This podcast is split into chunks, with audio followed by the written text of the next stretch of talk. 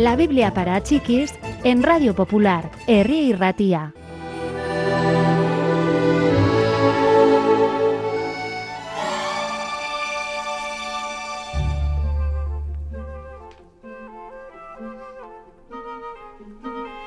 Jesús dejó el desierto y regresó a Galilea.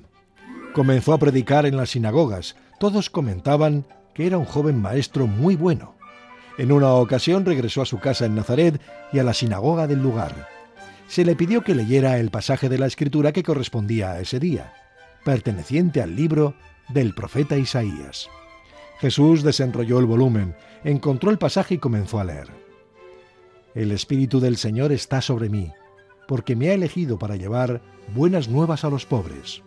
Él me ha enviado a proclamar la libertad a los cautivos y la recuperación de la vista a los ciegos, a liberar a los oprimidos y a anunciar que ha llegado el tiempo en que el Señor salvará a su pueblo.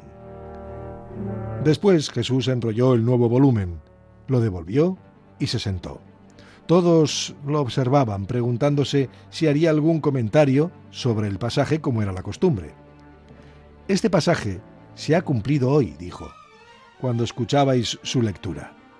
La gente estaba asombrada y comenzó a susurrar. ¿Qué crees que quiere decir? Pero si es el hijo de José, ¿no? Jesús suspiró.